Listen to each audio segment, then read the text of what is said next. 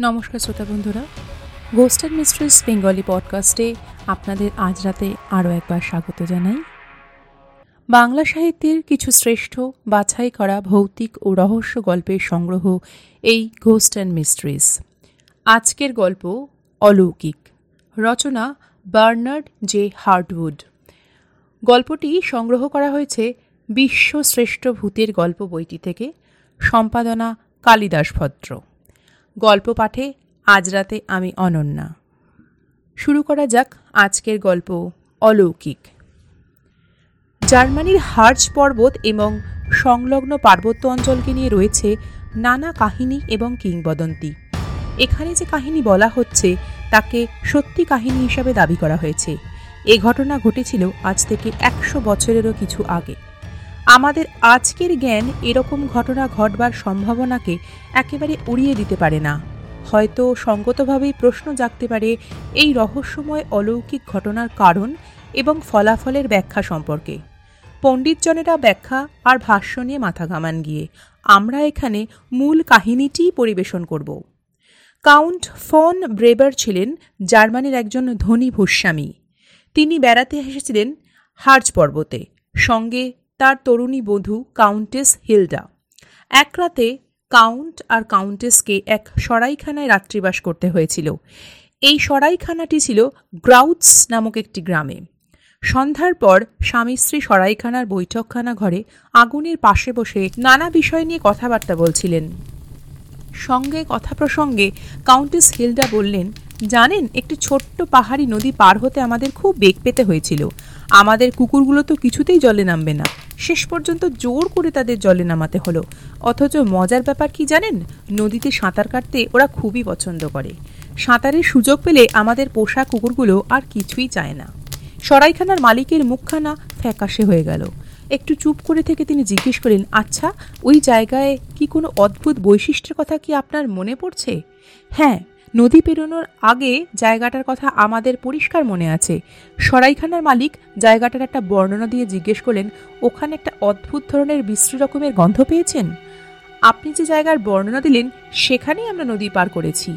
আরেকটি অদ্ভুত বিশ্রী গন্ধও পেয়েছি আমরা, কাউন্টেস হিলদা বললেন। জায়গাটা আমি খুব ভালো করেই চিনি, সরাইখানার মালিক বললেন। ওদিকটা মোটেই ভালো নয়, খুবই কুখ্যাত। ও এলাকাটার নাম উলফ হলো। অন্ধকার ঘনিয়ে আসবার পর কেউ ওখানে যেতে সাহস করে না। হিংস্র জীবজন্তু আছে বুঝি? কাউন্ট ব্রেবার প্রশ্ন করলেন। না, তা নয়।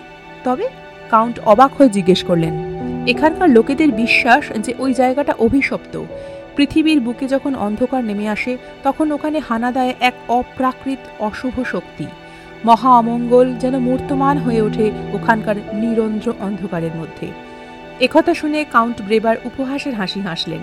সরাইখানার মালিক উত্তেজিত হয়ে আরও কিছু বলতে যাচ্ছিলেন, কিন্তু কাউন্ট বিরক্তভাবে তাঁর উচ্ছ্বাসে বাধা দিয়ে বলেন এই প্রসঙ্গে আলোচনা এখন বন্ধ থাক।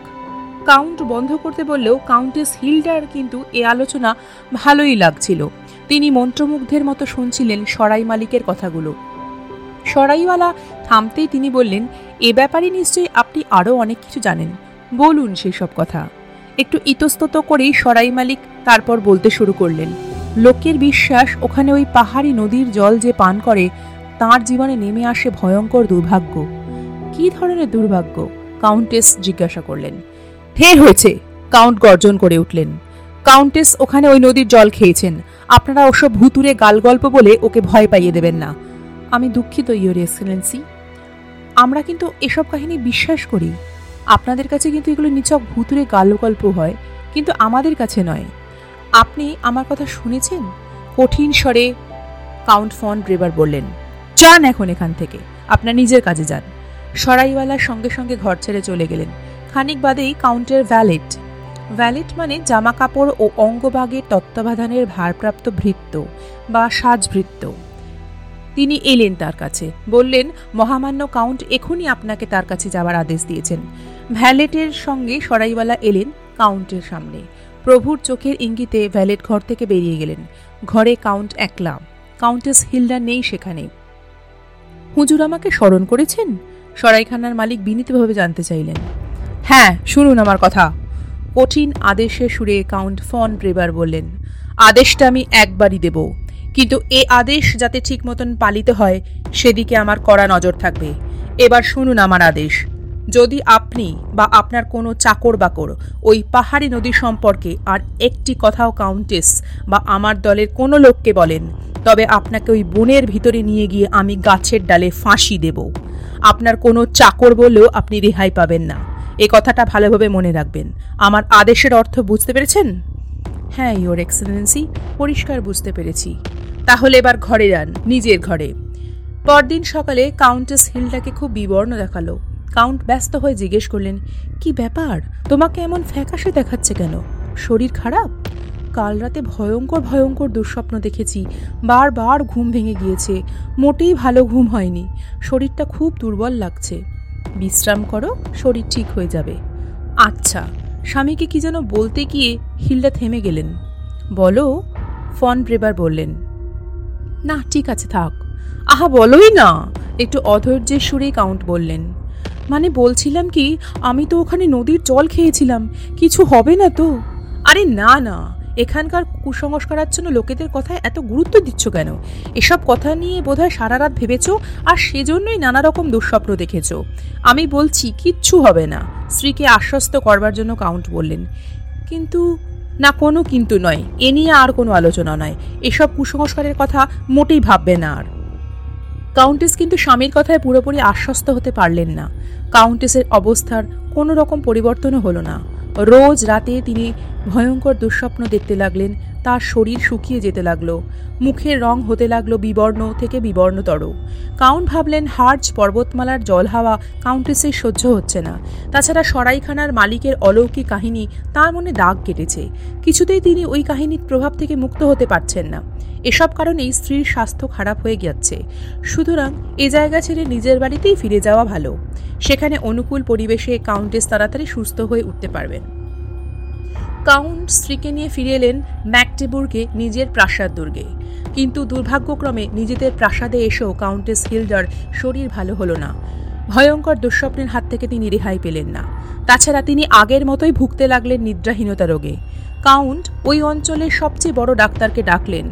ডাক্তার ভালো করে পরীক্ষা করে বললেন যে কাউন্টেসের অজীর্ণ রোগ ভুগছেন। আর তাঁরই ফলে দেখছেন ওই রকম দুঃস্বপ্ন। তার নিদ্রাহীনতার কারণও হলো ওই একই রোগ। ডাক্তার ওষুধপত্র দিলেন, পথ্য হিসাবে দিলেন সহজপচ্য হালকা খাবার কিন্তু এতেও দুঃস্বপ্নের অবসান হলো না। দুঃস্বপ্ন তো রইলই, তার সঙ্গে কাউন্টেসের হিল্ডার আচরণও হয়ে উঠল অদ্ভুত। তিনি প্রাসাদ দুর্গের এক নির্জন, প্রায় পরিত্যক্ত অংশে একা একা রাত্রিবাস করতে চাইলেন।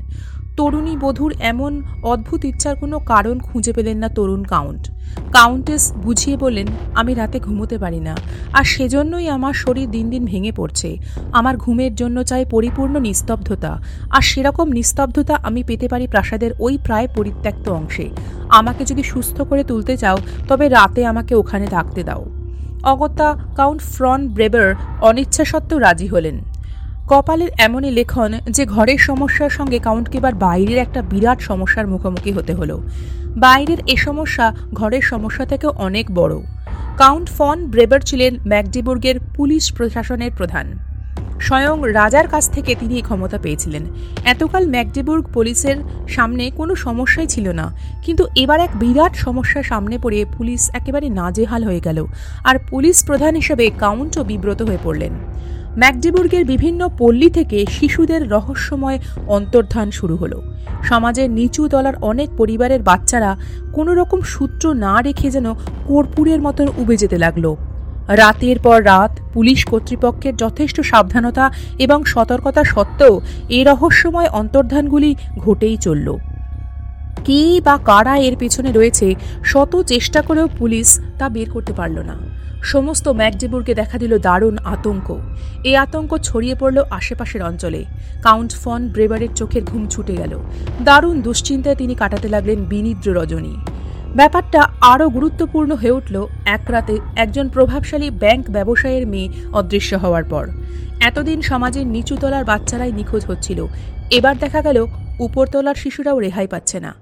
কয়েক রাত পরে এক ধনী আইনজীবীর মেয়ে নিখোঁজ হয়ে গেল। ব্যাপারটা চরমে উঠল যখন জেনারেল রিটেনবার্গের মেয়ে অদৃশ্য হল। রাত বেশি হয়নি, কাউন্ট নিজের অফিসেই বসেছিলেন। অত্যন্ত উত্তেজিতভাবে হুড়মুড় করে কাউন্টেসের অফিসে ঢুকলেন জেনারেল রিটেনবার্গ নিদারুণ ক্রোধে জেনারেলের বিরাট দেহটা কাঁপছে। মুখের রং হয়েছে শীষের মতন। ঘরে ঢুকে কাউন্টের ডেস্কে সজরে মুষ্টাঘাত করে জেনারেল উন্মাদের মতন অভিসম্পাদ দিয়ে গর্জন করে উঠলেন, আমার মেয়ে অদৃশ্য হয়েছে, ফন ব্রেবার? কবে? কখন? বিমূঢ়ভাবে কাউন্ট জিজ্ঞেস করলেন। আজ বিকেলে আমি তন্ন তন্ন করে খুঁজেছি মেয়েকে, কিন্তু বৃথা চেষ্টা, তাকে পেলাম না। কেউ ধরে নিয়ে গেছে তাকে। শহরের রাস্তার উপর থেকে সে অদৃশ্য হয়ে গেছে। আমার মেয়ে, আমার একমাত্র মেয়ে। ওহ কঠিন হৃদয়ে জেনারেল মেয়ের শোকে ভেঙে পড়লেন। আপনি স্থির হন, জেনারেল। আমরা যথাসাধ্য চেষ্টা করব। কাউন্টকে একথা শেষ করতে দিলেন না, জেনারেল। তীব্র দৃষ্টিতে ফন ব্রেবারের দিকে তাকিয়ে তিনি বললেন, প্রিয় কাউন্ট, এক্ষুনি আমার মেয়ে উদ্ধারের ব্যবস্থা করুন, নইলে আমিও আপনার সর্বনাশ করব।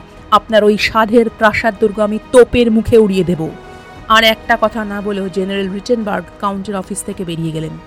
ফন ব্রেবার এবার সত্যিই চিন্তিত হয়ে পড়লেন। অন্তর্ধান সমস্যার সঙ্গে যোগ হলো আরেক নতুন সমস্যা। জেনারেল রিটেনবার্গ শক্তিশালী এবং প্রভাবশালী মানুষ। তিনি শূন্যগর্ভ আস্ফালন করেননি। বৃথা ভয় দেখাননি। ইচ্ছে করলে যে কোনো মুহূর্তে ফন ব্রেবারের কেল্লাটিকে কামানের গোলায় উড়িয়ে দিতে পারেন।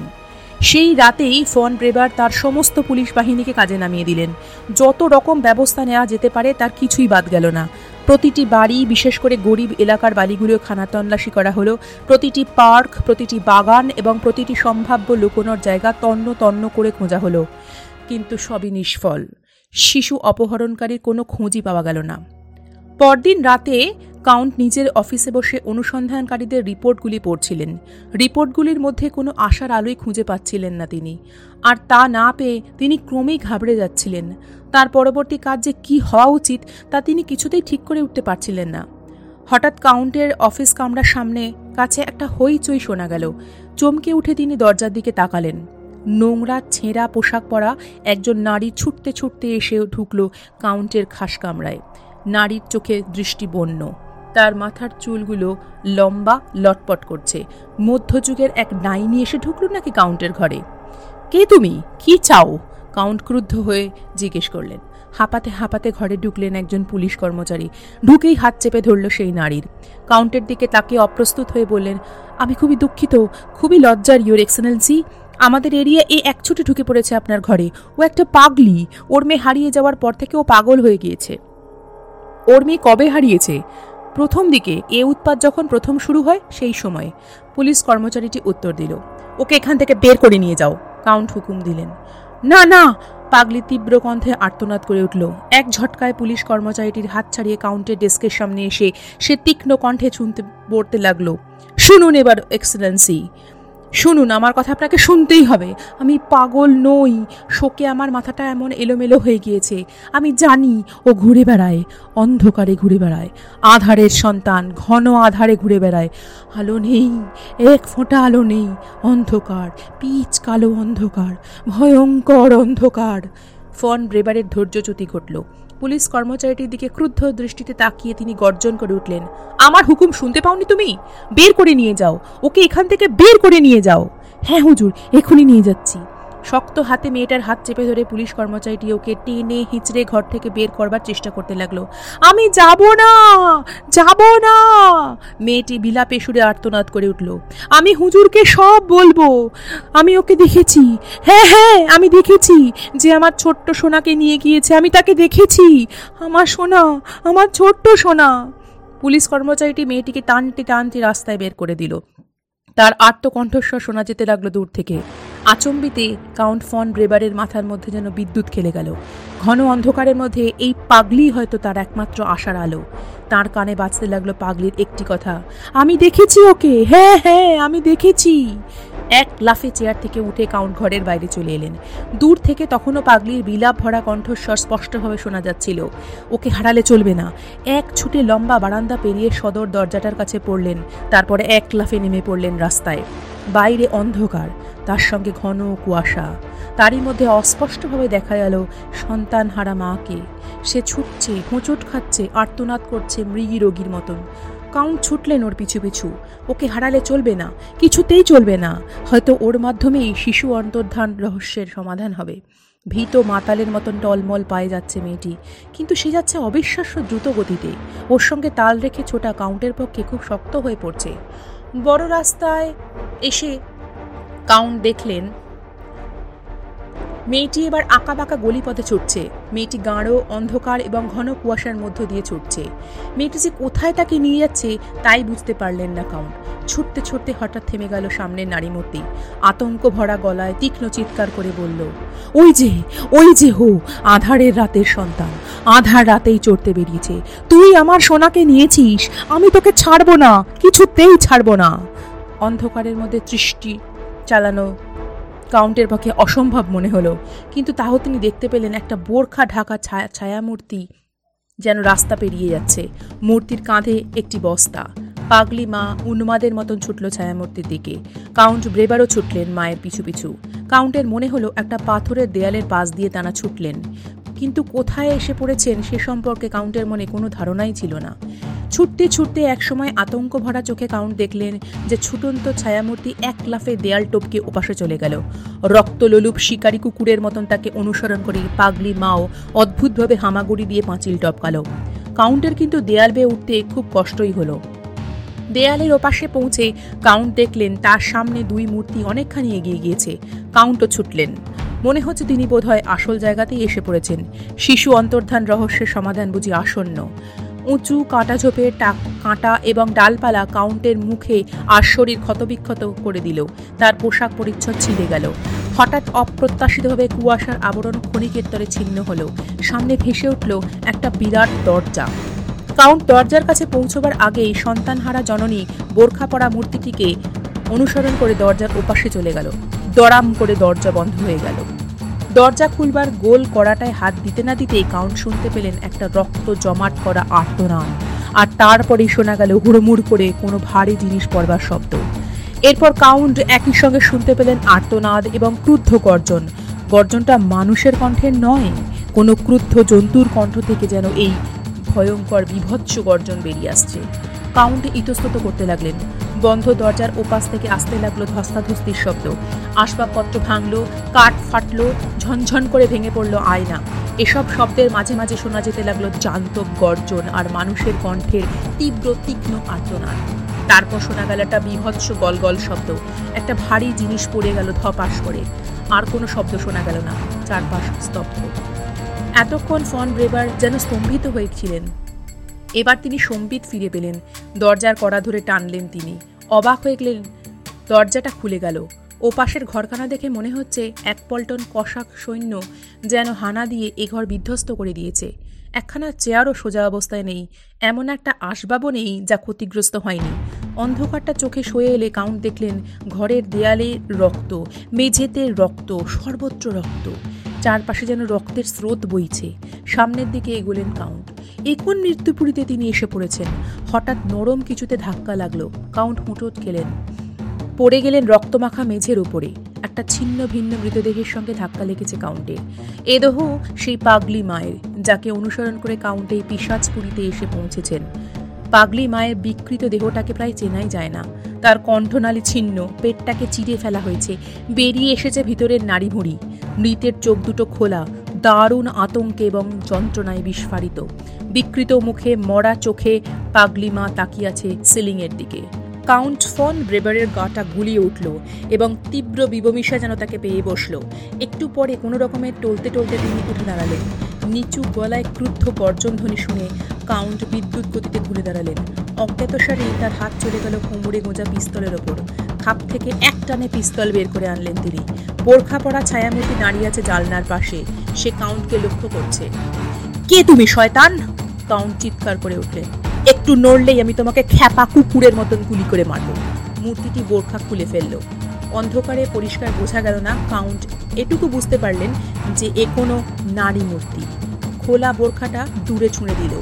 কাউন্ট দেখলেন তার হাতখানা মনে হলো হাতখানা ঘন লোমে ঢাকা।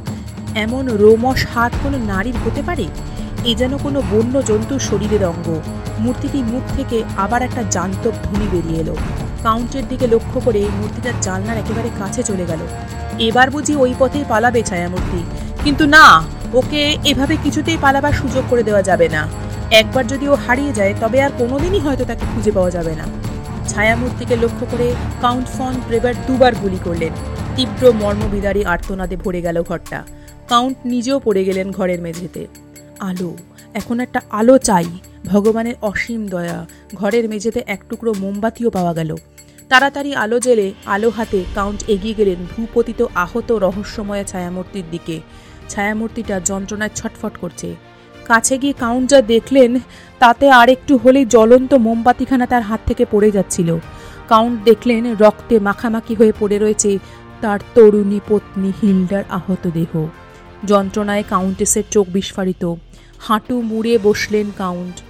মুমূর্ষু হিল্ডাকে টেনে নিলেন বুকের মধ্যে। হায় ভগবান, এ যে দেখি আমারই গ্রীষ্মাবাস। কাউন্টেসের তখন শ্বাস উঠেছে। হাঁফাতে হাঁফাতে দুর্বলভাবে তিনি বললেন, কার্ল, সেই জল, সেই পাহাড়ি নদী, আমি পারিনি, নিজেকে রক্ষা করতে পারিনি। অভিশাপ নেমে এসেছিল আমার ওপরে। আমি চেষ্টা করেছি। আমি আমি স্বামীর কোলে ঢলে পড়লেন কাউন্টেস হিল্ডা। শ্রোতা বন্ধুরা, আজকের গল্প এই পর্যন্তই। আশা করি আপনাদের এই গল্প ভালো লেগেছে। আমার গল্প পাঠ এবং আমার গল্প চয়ন আপনাদের কেমন লাগছে আমাকে অবশ্যই আমার ইনস্টাগ্রাম হ্যান্ডেলে জানান এবং অবশ্যই কমেন্ট করুন, আমার চ্যানেলকে সাবস্ক্রাইব করুন এবং আমাকে আরও উৎসাহিত করুন। ধন্যবাদ শুভরাত্রি।